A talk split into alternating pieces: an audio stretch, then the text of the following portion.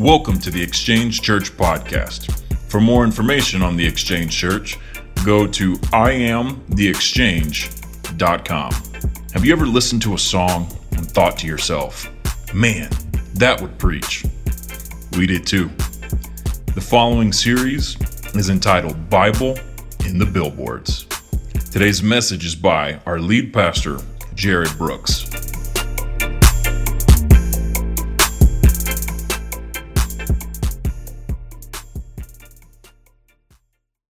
I was thinking about how awesome of a day today is. One, it's our anniversary of uh, being at the exchange. Our launch was one year ago today. So today is our anniversary. Number two, it is my birthday. It used to be a lot more exciting back in the days. It's not as exciting now, but I was uh, we were at home this weekend and somebody put on my doorstep a box of Nike tennis shoes. And uh, Jenica came to the door and she said, Somebody put something on the doorstep. And I said, well, What is it? It's a box. Didn't have a name, didn't have uh, uh, anything. And it, are, it was these Nikes right here. And they say Cowboys. you like that? Huh? Cowboys that'll go with my five rings. And uh, I left one of the rings in my office because they, they jingle when I wear them all the time. When I, I go shopping like I played for them or something. I just walk around the mall with five rings, big rings on my fingers. But you know, I was thinking about today, and, and today's today also is a special day because it's kickoff. I mean, I know Thursday was they had a game Thursday, kinda, if you want to call it that or whatever. But, but today, your team and my teams begin to play. And that's exciting, right? I mean, there's nothing like, I mean, last, last season, you know, when the football season is over, I'm down. I'm down. And, and then as the draft comes around at the, at the end of the year, I get excited. And then I get down a little bit. And then when when spring training comes around and, and fall uh, mini camps start coming, it gets exciting. And so it's football season, and today's football season. And I was telling Shelly, all I want for my birthday is the Cowboys to win. That's all I want. That's really, really what I want to win, I want for my birthday. So I am believing that that's going to happen. Hey, I'm going to believe for your team to win too. Also, amen. Okay, both of you. Fine. The rest of you, whatever. But, uh, but some of our teams, we're going to win. Um, but since it's my birthday, I was thinking about have you ever got a bad birthday gift? Or a bad gift? Just a bad gift, you know? Just a bad gift, and you don't really know how to respond, what to say. So, what I'm to do is, I'm to give you eight good responses to bad gifts, okay? That way you can practice. And I'm going to try my best not to use any of these responses the rest of today. And, uh, but number eight, this is what you, these are some things you could say when there's a bad gift. Number eight, well, well, well, now that's a gift.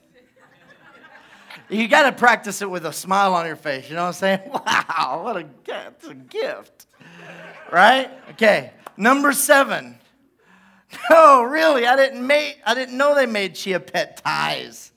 And it's a clip-on too. That's a terrible one. Number six, you know, I've always wanted one of these. Now jog my memory. What is it again? Number five, you know what? I'm gonna find a special place for this. You say it with a big smile on your face, right? Number four, boy, you don't see craftsmanship like that anymore. Number three, and it's such an interesting color. Number two, you say that was the last one? I'm glad you snatched that baby up. And, and the number one good answer for a bad gift is you shouldn't have. No, no, really, you shouldn't have. No, I swear, I swear, everything that's holy you shouldn't have. Shouldn't have, shouldn't have. Amen. We're going to have a great time today, and we're going to get you out in time for kickoff so that we can enjoy the day with our, our friends and family. But have you ever just wanted to quit? You've just been in, in the middle of something. We're going to continue today with our series of uh, Bible in the billboards. We've had some awesome songs. If you think you figured out my song today, write it down, text it in. You could text, you could write it on our Facebook page. In fact, go to our Facebook page and check in uh, today if you, if you can. Um, we have been, the month of September, we've been giving away meals. Every Facebook check in goes towards meals uh, for, for students in Haiti. And so we want you to check in today. Just say, hey, I'm glad to be a part of the exchange. This check in is buying a meal for a student in need. We want you to do that. Also, I wanted to say a huge shout out. I don't see her, but. Uh, Jennifer and Eddie have the entire complete family here. The entire family here. Baby Nora's here. She was here last week. I was going to say something, but Pastor Eddie was out last week. So, but uh, the entire family is here until there she is in the back. There's baby Nora. Everybody wave at her. She's watching, y'all. She's watching. She was wanting. She told me, Pastor Jarrod, you make sure you announce that I'm here. And. Uh, and, and so that's their last baby until this next pregnancy. They're going to have one more, and the next one's going to be twins. And it's going to be awesome. We're going to celebrate. We're going to celebrate with them. Pastor Eddie, he just wants more and more and more. And I'm like, slow down, buddy, slow down. So we just speak life into their household. We do. This morning, we just speak life. We need a growing church. I don't know what that means. I don't know sign language. okay, uh, we're gonna stop. So, anyway, but have you ever wanted to quit? You ever, you ever just been involved and, and doing something? Have you ever been in the middle of a football game or a basketball game and it was just going so bad you just could not get off the field fast enough? I remember in high school, we, there was a team that we played when we were young called Petersburg. And uh, Petersburg's shortest guy was about three or four inches taller than our tallest guy. And they played in, in it was like a bread box gym, okay? The walls came all the way to the sideline. And then the bench for the players was like a cave. You, you have to get inside the bench. And you set, so the stands were literally on the gym. And we were playing these Amazon giant, giant men. I mean, we're like freshmen, sophomores, and they are grown men. Like their kids are in the stands, like cheering for them. Like, come on, Dad, you got it. He's like, shut up. Come on, Goliath. You know, it, it was bad. And they would just pound and pound and pound us. I didn't know the scoreboard could go so high. And uh, but it, they, every time we played them, it was just one of those games you just could not get off the court fast enough. But have you ever just wanted to quit life? Life it just gets miserable it just gets tough you know and then you look across the room and you see mr and mrs perfect. They've got everything going for them they've never had to miss an electric bill uh, just to make ends meet. And uh, they buy whatever they want whenever they want and it's just frustrating. And you just feel like everything in your life is falling apart and it couldn't get worse. Well even the best of people and the best of times go through some difficult situations, some ugly places. And we're going to talk about this morning uh, not quitting and not giving up. And so, if you would stand with me, if you have your Bibles, turn with me to 1 Kings chapter number 17. We're going to read it on the Sky Bible so you can follow along. But it says this we're going to start with verse number 17. Now, Elijah the Tishbite from Tishbe in Gilead said to Ahab, As the Lord, the God of Israel, lives, whom I serve, there will neither be dew nor rain in the next few years, except by my word. Then the word of the Lord came to Elijah Leave here, turn eastward, and hide in the Kerith ravine, east of the Jordan. You will drink from the brook, and I have directed the ravens to supply you with food there. So he did what the Lord had told him he went to Kerith Ravine, east of the Jordan, and he stayed there. The ravens brought him bread and meat in the morning, bread and meat in the evening, and he drank from the brook. Father, I pray right now, Lord, that you just allow this word to minister to us, God. Lord, I pray that this morning we have a fresh revelation, God, that we have a, a fresh new word that you're, that you're trying to, to display in our lives, God, that it will become alive to us. And we just give you praise for that. In Jesus' name we pray. And everybody said, Amen. Amen. amen. You may be seated this morning. Can you imagine having that kind of relationship with God that He empowers you to go and speak to the king of a nation, a, the king of people, and He says, Hey, as, as, as I'm living in front of you, so help me. It will not rain. There won't even be dew on the ground until I say so. Wow, can you imagine how powerful that must be?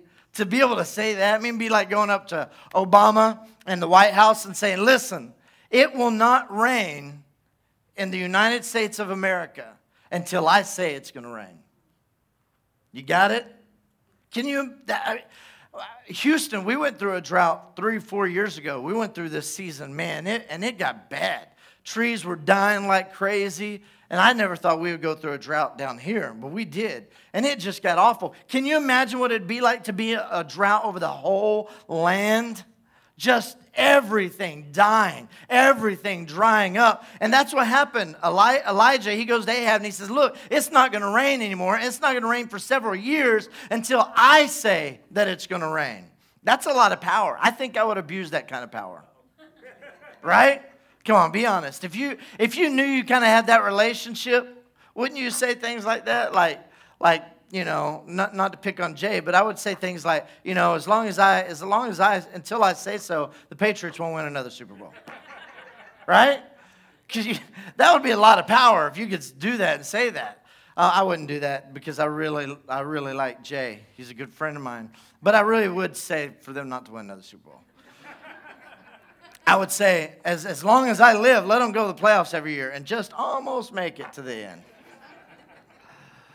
But Elijah speaks. He says there's not going to be any more rain. So he goes to this ravine, just like God told him to. And the Bible says that every day ravens came by and they fed him. They gave him uh, bread and meat in the morning, they gave him bread and meat in the evening. And this just went on and on and on. But then the Bible goes on and it says that there came a time in verse number seven that the brook dried up because there was no rain. And so, we pick it up right here in verse number eight. The, the brook dries up. In verse number eight, it says, Then the word of the Lord came to him, and he says, Go at once to Zarephath in the region of Sidon and stay there. I have directed a widow there to supply you with food. So he went to Zarephath, and when he came to the town gate, a widow was there gathering sticks. He called to her, and he says, Would you bring me a little water so that I may have a drink? And it was, as she was going to get it, he called, Bring me a piece of bread, please. As surely as the Lord your God lives, she replied, I don't have any bread. I only have a handful of flour in a jar and a little olive oil in a jug. And I'm gathering a few sticks to take home and make a meal for myself and my son that we may eat it and die. Okay? So if we were putting this to music to this, this would be the low point okay? This would be where everything just drops down as this widow saying, I'm going to have my last meal because we're about to die because we're out of everything. We're out of everything. And he says, uh, Elijah said to her, Don't be afraid. Go home and do as you have said. But first, make a small loaf of bread for me from what you have and bring it to me. And then make something for yourself and your son. For this is what the Lord God of Israel says The jar of flour will not be used up, and the jug of oil will not run dry until the day the Lord sends rain on this land. Wow. Wow, that's power. That's powerful. This is a powerful, powerful man of God. He's, he's talking to this widow lady who's at her very wits' end. She's at the very end of her rope. Okay? She's just ready to die. She's ready to give up. Life is over. She's run out of all the supplies that she has to feed her family. And, and then Elijah comes by and he says, Whoa, whoa, whoa, hold up. It's not as bad as you think. So I want you to go do this out of obedience. And as an act of your obedience, as you do this for me, then what God's going to do for you is He's going to supply every need that you have until the day the rain comes. And then you will be able to supply your own needs. So that's what Elijah's telling her. This is a powerful, powerful word. And it tells me right now that Elijah and God are like this, right? They are like this. I mean, God speaks, Elijah listens, and Elijah's obedient to the word of God, and he continues it. If you continue to read through the rest of the story, the Bible says that there comes a time when the son gets sick of this widow. And the Bible says that he gets sick, and he gets really sick with this disease, and he dies. So she goes to Elijah and she starts blaming Elijah. See, I knew this was going to happen. This was going to happen because you came into my house and, and now everything's falling apart because my son's dead. Elijah says, Wait a minute. So Elijah takes the boy, and the Bible says he takes him upstairs and he begins to pray over him. And he begins to ask God to breathe life back into this boy. So Elijah comes back downstairs and he hands her son back to the widow, and he's alive. He's alive. Isn't that incredible? This is the first resurrection ever recorded in the Bible. The first person that ever came back to life. And who did God use? Elijah to bring and do something nobody had ever even seen done. I mean, he brings this little boy back to life. This is a powerful, powerful, powerful story. Elijah got to Elijah's got to be feeling pretty good about his relationship with God. And then second and then Kings, 1 Kings chapter 18. This is where it really gets powerful. And I've shared this story a lot. This is one of my favorite, favorite stories in the Bible. Verse number 18. After a long time, in the third year, the word of the Lord came to Elijah Go and pre- present yourself to Ahab, and I will send rain to the land. So Elijah went to go present himself to Ahab. Okay? So now let me paraphrase, catch you up on this. We're not going to read through this whole chapter, but what happens is they're, they're, they've gone three years with no rain. And I mean, it is bad. Everything in the land is dead, everything is dying. So the Bible says that Ahab had this. One, one version calls him a governor. One version says that he was the overseer of, of Ahab's house. Either way, it was Obadiah. Okay? So Ahab goes to Obadiah and he says, Listen, Obadiah, I want you to gather a group of men, and you're going to head this direction, and you're going to look for grass, you're going to look for water, anything you can find so that we can feed our, our horses and some of our livestock so that we can keep something alive. And me and this group of men, we're going to head this direction, and we're going to do the same thing. Now, then the Bible tells a little bit about Obadiah. Obadiah was a man, the Bible says, that feared God. Okay? So he loved the Lord. And the Bible says that when, when Ahab started killing all these prophets of God, Obadiah took 100 prophets and he hid 50 in one cave, 50 in another cave. So Obadiah is a man who, who knows who God is and he fears God. So Obadiah, he takes off one direction, Ahab takes off the other direction, and Obadiah runs into Elijah. Okay? The music, if we were making a movie, the music would change right here. It would get kind of like. Uh, suspenseful, you know, dun, dun, dun, dun, dun. You'd see Ahab look down at, at Elijah. They'd probably start walking slow, the dirt blowing behind him, his tunic flopping, you know. He's walking, and, lay, and, and Elijah's walking towards him with this look in his eyes. Obadiah starts to get fear. The men with Obadiah freeze in their tracks. You know, the music's kind of getting intense, right? Obadiah and Elijah, they come in and, and contact with another. And, and Obadiah says, Elijah, is that you? Is that you, my Lord? Wow, I can't believe it's you. I can't believe it's you. Oh my God, I'm dead. I'm dead. I'm dead. I'm dead. That's what Obadiah starts saying.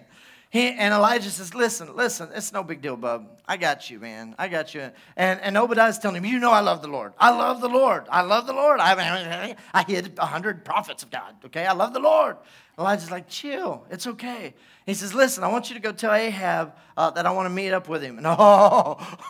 No, no, no, no, no, no, no. I can't go tell Ahab that. Ahab will kill me. We've been looking for you forever. Nobody can find you. Nobody, we don't even know if you're still alive. And now you want me to go tell Ahab. I'm going to go tell Ahab. I'm going to go tell Ahab that you want to talk to him. And then the Spirit of God is going to pick you up and take you somewhere.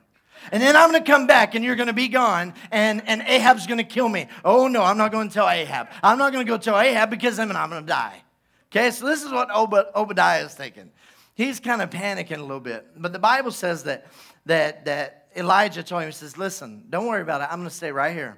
I'm going to meet up. I'm going to have a meeting with Ahab. So you go tell Ahab that I want to meet with him. So Obadiah goes and he tells Ahab, hey, I found Elijah. He wants to meet. So this is where I'm going to pick up, start reading. Verse number 17. This is when Ahab and Elijah come in contact. When he saw Elijah, he said to him, Is that you, you troubler of Israel? Obadiah was a trash talker. hey, you got to give him some credit. This was way before they had MTV shows like Yo Mama, you know.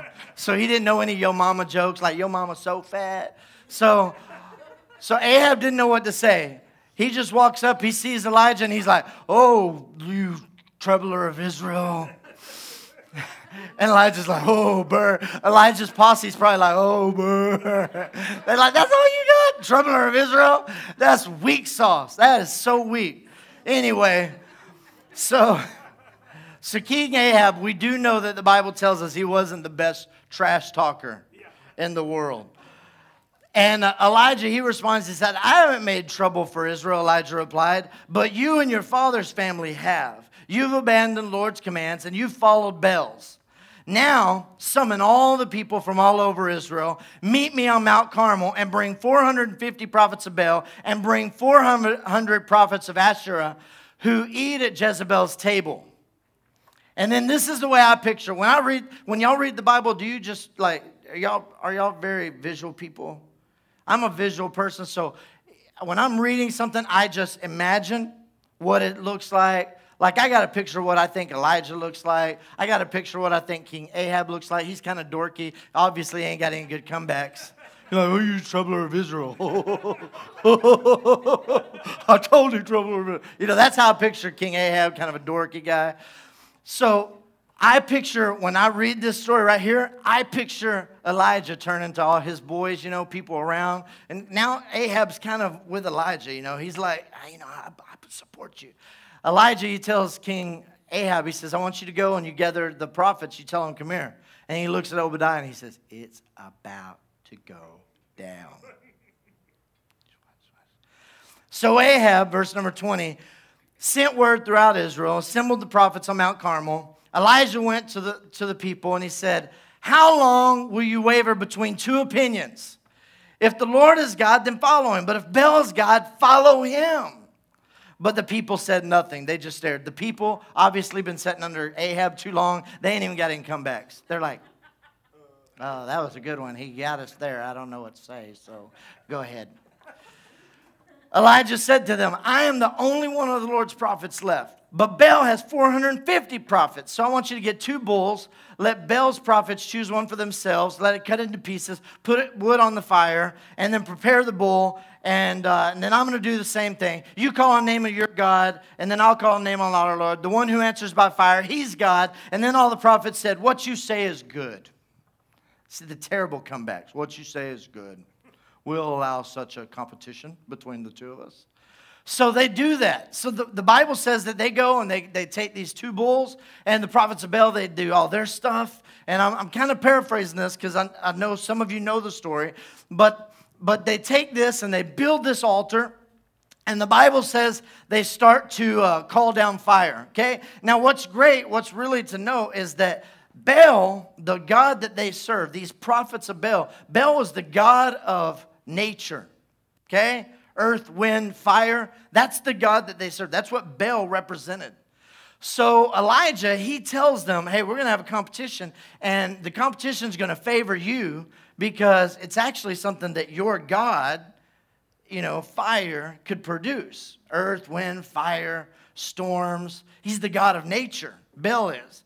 So he says, "You go ahead and you do this." So the Bible says that they start they start calling down fire, they start praying, and they got their altar already and the wood ready, and they start praying. Oh, come on, Baal! Whatever they do, they're bowing down. Nothing happens.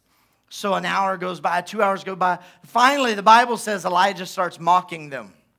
Okay, he starts mocking them. He says, "Where's your God?"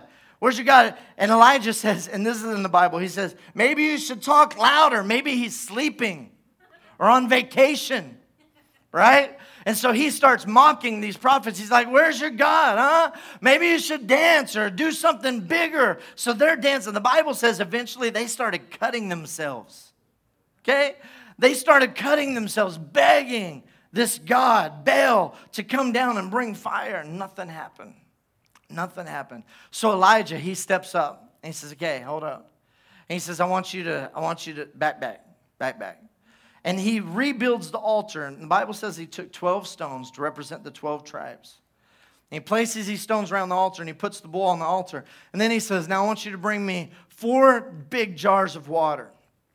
They do it and he pours it all over the altar. And he does it three times. So there's 12 jars of water that they pour over this altar. And then the Bible says that the time came for the sacrifice, verse number 36. At the time of the sacrifice, the prophet Elijah stepped forward and he prayed, Lord, the God of Abraham, Isaac, and Israel, let it be known today that you are God in Israel and that I'm your servant, have done all these things at your command. Answer me, Lord, answer me, so that these people will know that you are Lord and you are God, and turning their hearts back again. And then fire fell it burned up the sacrifice, burned up the wood, burned up the stones, burned up the soil, and the Bible says it also licked up the water and the trench. When all the people saw this, they fell prostrate and they cried, The Lord, He is God. The Lord, He is God. And then Elijah, he had all the prophets of Baal killed. He tells Ahab, he says, Listen, I hear the sound of the abundance of rain. It's about to go down. It's about to go down. He looks at Obadiah and he says, Go tell your friends, it's about to go down. Y'all watch this. He tells Ahab, he says, You better go eat and drink because it's about to go down. So he goes up to the top of the mountain. He tells the servant, He says, I want you to go look. I want you to go look and tell me what you see. The servant comes back, nothing. Seven times. On the seventh time, he comes back and I says, he says, I see a small cloud about the size of a man's hand, and that's it. That's all I see.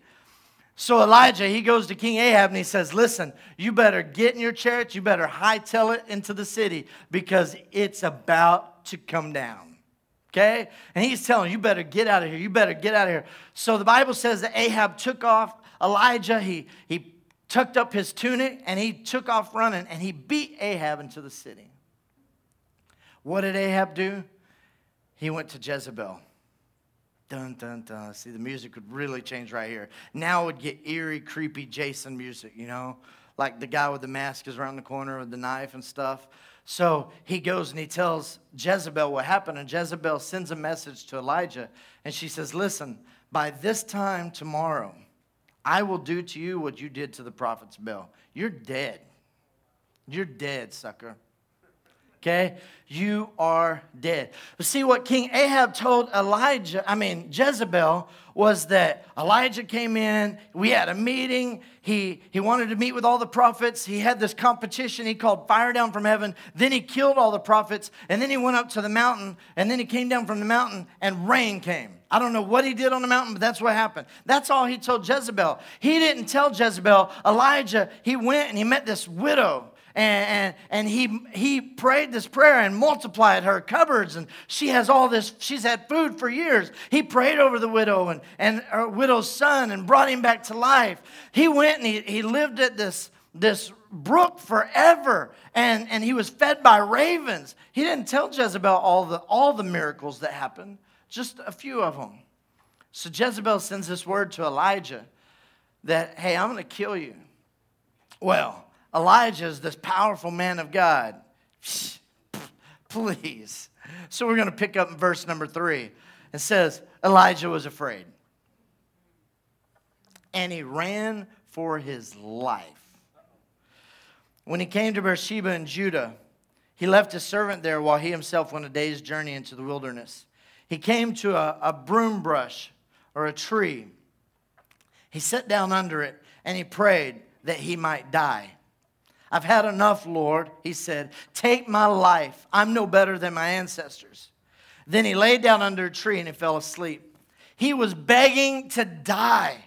This has been this has been one of the stories in the Bible that has puzzled me my whole life because in my mind I would like to believe that had God used me to do all the things that he used Elijah to do if, Eli- if I saw with my own eyes all the things that Elijah saw, there's no Jezebel in hell that would scare me.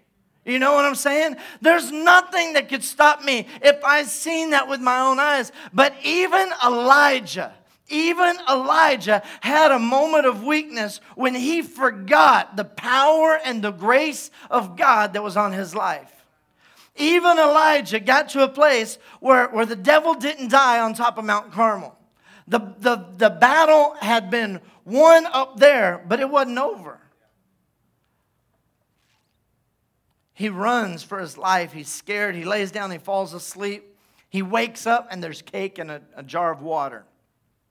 The Bible says he woke up and he ate the cake, drank the water, and he went back to sleep. Pansy. He was scared of all that trash talk Ahab was doing.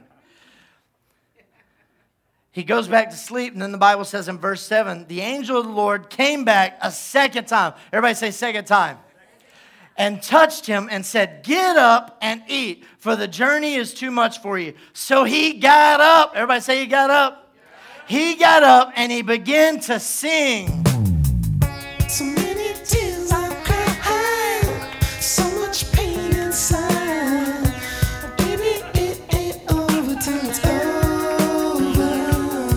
Stood up. Uh, he got his bag, got his jar. The ravens begin to fly down behind him.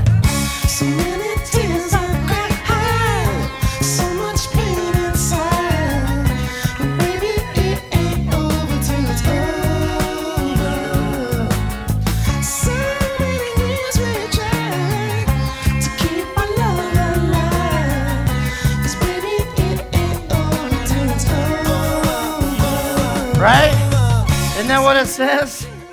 It says in verse number eight so he got up and he drank, ate and drank, strengthened by the food. He traveled for 40 days and nights until he reached Horeb, mountain of God. And there he went into a cave and spent the night.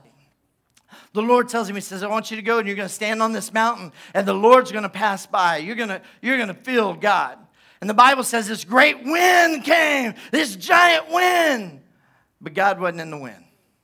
And then an earthquake came. This big, giant earthquake came, but he wasn't an earthquake. And then fire, fire came down.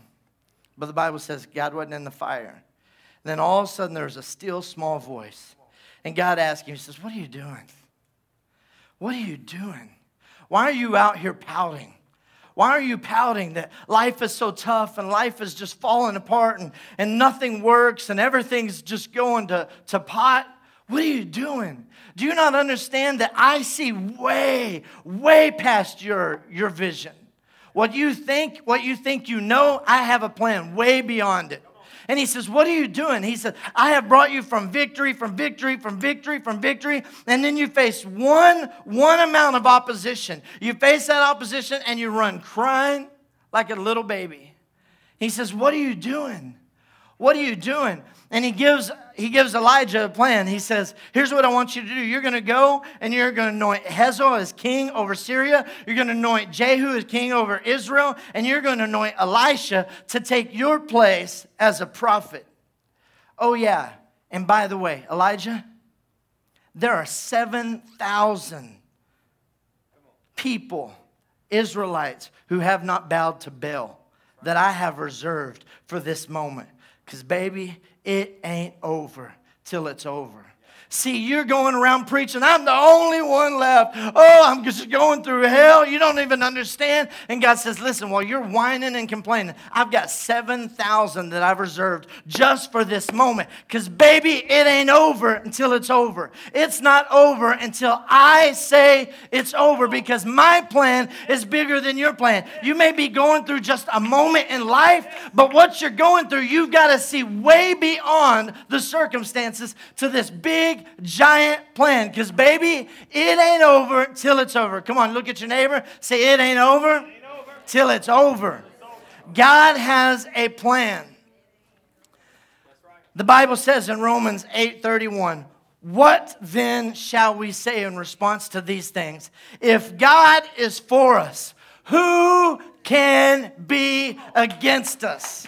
See, when God is on your side, it doesn't matter what you're going through because His plan is always good. His plan for you is always good, it's always big, and you always win. You may not feel like it, you may not see it, and you may lose a few battles here and there, but the plan in the long run is always for you to win. God's plan is that his light will shine, that, that his, his name will be known, so that you can be an example to all the people that God is real. Just like Elijah, he goes over and he prays this prayer.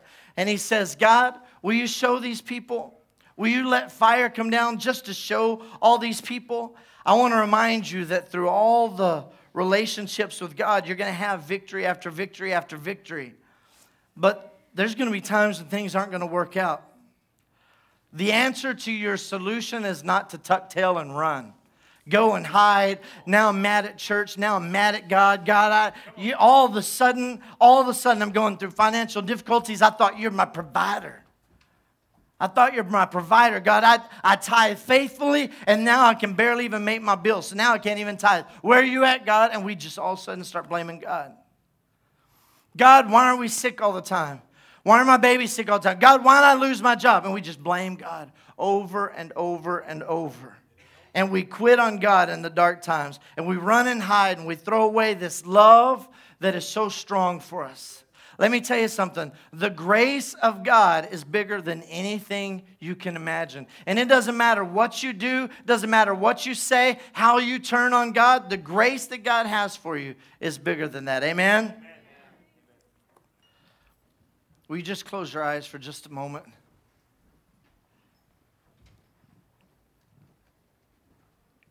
You know, sometimes we don't realize that that's exactly what's happening. As the enemy comes in and, and he beats on us and he, he drags us down and, and he makes us feel guilty, and, and all of a sudden we, we take on all the shame and, and darkness and depression, and we, we just have all this guilt and we, we hide behind these masks and we're, we're afraid to let God come in. But when God comes into the picture, all He wants to do is remove all the masks. All He wants to do is remove all the hurt, remove all the pain, remove all the guilt, remove all the shame. So this morning, I want, I want us to close out. And we're going to pray right now that for you, I was praying this week and I was thinking about this message and I was praying over this message and this morning I was thinking about this message and there's there's someone in here specific and maybe there's one but there's somebody here specific this morning that at, one point in your life you just had a great relationship with God. You were you were kind of like Elijah in the sense that man, you knew who God was, God was on your side, and, and you were passionate. But the enemy somehow he came in and, and he just began to weasel his way into your life. And he started making you question some things. You started, you started maybe looking at your, your marriage and it was starting to fall apart. And so then you start looking at God going, Where are you? You start looking at your relationship with your kids, and maybe it was falling apart, and you start going, God, where are you? Maybe your health started deteriorating, and you started just going through a, a, a season of sickness. You started going, God, where are you? And, and, and slowly you start to pull away, pull away from God.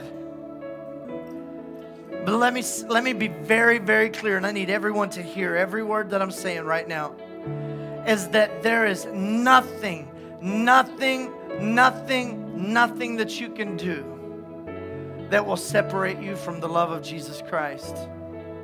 There is nothing, there is no distance that you can go that you can run and hide from the grace that God has over your life. I don't care if you put on one mask, 10 masks, 30 masks. I don't care what you've done and how long you've done it and who all you've done it with.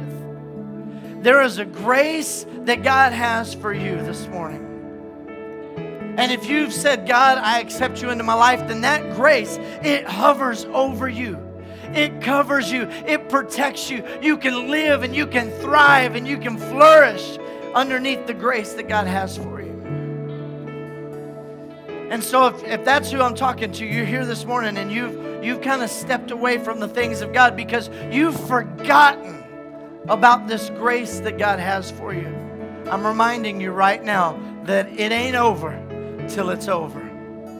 He's seen all the tears you've cried. And he's saying this morning, baby, it ain't over till it's over. I see exactly where you're at. And I have never, never, ever been separated from you. Everything that you're going through, I've been right there. I've been lifting you up and I've been holding you. May not have felt me, but I was there. And then the second message is for maybe somebody here this morning that you haven't made that commitment. You haven't given God your life. Let me tell you something. When you give your life to God, you get all of God and you get all the promises that come with a life eternal. You get a grace that's never ending, that's all sufficient. You get this grace that covers all of your sins your past, your present, and your future. It's a big grace. Because when God steps into the scene, everything changes. We sing about it. When He steps in, when His presence comes into this place, everything changes. So I'm going to pray over you right now. And if you're one of those two people, I'm just going to pray over you. And you say a prayer. You, you pray in your own way and you say, God, here I am. Here I am. I give my life to you. Father, I pray right now over this church. I pray over this house. God, you see everything, you know everything, you understand everything. And so I pray right now, Jesus, for this grace to just flow in this place. God, we've, we've been living and walking in this grace, but sometimes we forget about it and we start getting outside of, uh, uh, out from underneath this umbrella of your grace and we start trying to live life on our own. And we live life as if, as if this grace doesn't exist. God, but you've never left us. You've never forsaken us, God. You've never pulled back from us. You've never looked at us and said, Man, I'm so disappointed. God, but you've been right beside us every step of the way, hovering over us and covering us with that love, with that grace. So, God, I pray that you remind every person in this room right now that you've got them. And that as difficult as life seems at times, baby, it ain't over till it's over. Just like you told Elijah, I've got 7,000 reserved Israelites who haven't bowed their knees to Baal. So, God, you always have a plan for victory. For those, Lord, who maybe not haven't accepted you as their Lord and personal Savior, I pray right now, Jesus, that we confess our sins, that we admit that we're sinners, that we admit, God, that we made mistakes, and we ask right now, Jesus, that you come into every life in this room. God, you said all we have to do is confess with our mouth, believe in our heart that you died on the cross for our sins. But you didn't stay dead, Father. You rose again. And so we accept that right now, Jesus. We accept that grace and that forgiveness. And we celebrate it right now. Come on, I said, we celebrate it right now. Come on, we celebrate it right now. Come on, put your hands together. We celebrate the fact that God gave us an amazing grace. In Jesus' name we pray. And everybody shouted a big amen. Amen. High five your neighbor as you're seated this morning.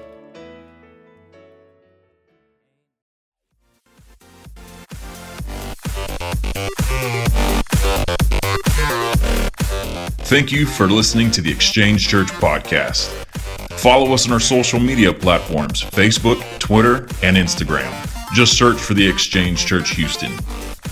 If you would like to give to The Exchange Church, you can go to our website at iamtheexchange.com and look for the red button in the top right corner labeled Give Online.